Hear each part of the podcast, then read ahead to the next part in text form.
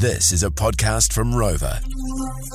The My Morning Crew podcast. Holy heck, we got the big dogs with us this morning. We've got Nick Pope joining us over the phone, who spent 21 years working for the British Ministry of Defence and headed their official UFO project in the 1990s. Nick, just want to start off by saying, how does one become the leader or the head of the UFO project back in the 1990s? And if so, was it a job people wanted or not really? Um, so I was just uh, assigned that posting as uh, just a, a, sort of routine change of jobs. They move you around every few years. I had no prior interest or belief. It was just for the next three years. Your job will include researching and investigating the UFO phenomenon to assess the defense implications.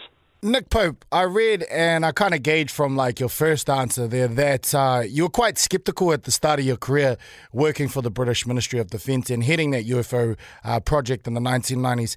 How were you towards the end of your career? Were you more open minded or kind of still had the same uh, skepticism towards UFOs and uh, extraterrestrial beings? I was a little bit more open minded, I think. Um, I had encountered some of these cases where our own military pilots had seen these things, chased them, seen them perform speeds and maneuvers and accelerations that seemed not only to go beyond the cutting edge of our own aerospace tech, but on occasion almost seem to defy the laws of physics. And, and again, as I say, not just visual sightings, but these things sometimes backed up by radar evidence. Nick, if we're being completely honest with you, the real reason we got you on this morning is because of all the UFO court hearings that are happening in the US at the moment, right?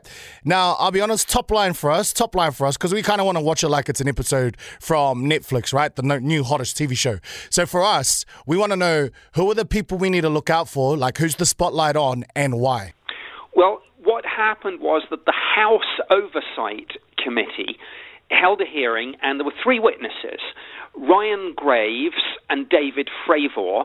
But David Grusch, I mean, my, my goodness, this, this was sensational. He, he literally started using phrases like non human intelligence and biologics and it sounds like every kind of crazy conspiracy theory you've ever heard about UFOs, except it's coming from somebody who did this, verifiably did this for the government. Um, the, the next step, Congress must verify this. And of course, the, the central allegation here is that the US government has a program or multiple programs that have recovered craft that may be extraterrestrial, and, and that these programs have been run without the proper congressional oversight.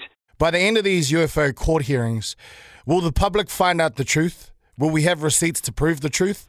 I think so. I think we'll have a much better idea. And, and, with David Grusch, there's no middle ground with this at all. I mean, talking about recovered uh, craft and non human intelligences. Either this is true or it isn't. And Congress, I think, he, he said, what encourages me is he said, I can for people with the appropriate security clearances in Congress, I can give you the names of the programs, the locations, the names of the people involved, some of whom are apparently happy to testify themselves.